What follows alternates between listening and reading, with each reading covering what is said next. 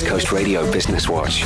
A recent international market research report revealed that the mobile power bank market is expected to reach $28.5 billion by 2030. And in South Africa, everyone should own a power bank. Keegan Peffer is the CEO of Adoozy Power, which is South Africa's first power bank rental network. The concept was born in Durban after Keegan realized that there has to be a solution to the sheer panic he feels when watching his own phone battery die when he's out and about. You might have noticed the power bank stations at Gateway, the Pearls, and selected restaurants around the city. While it comes fully equipped with USB cables for all phone types, you just pick one up, download the Adoozy app, select a billing option which is available daily, weekly, or monthly, and return the power bank within the time frame to a kiosk of your choice, even if it's in a different location.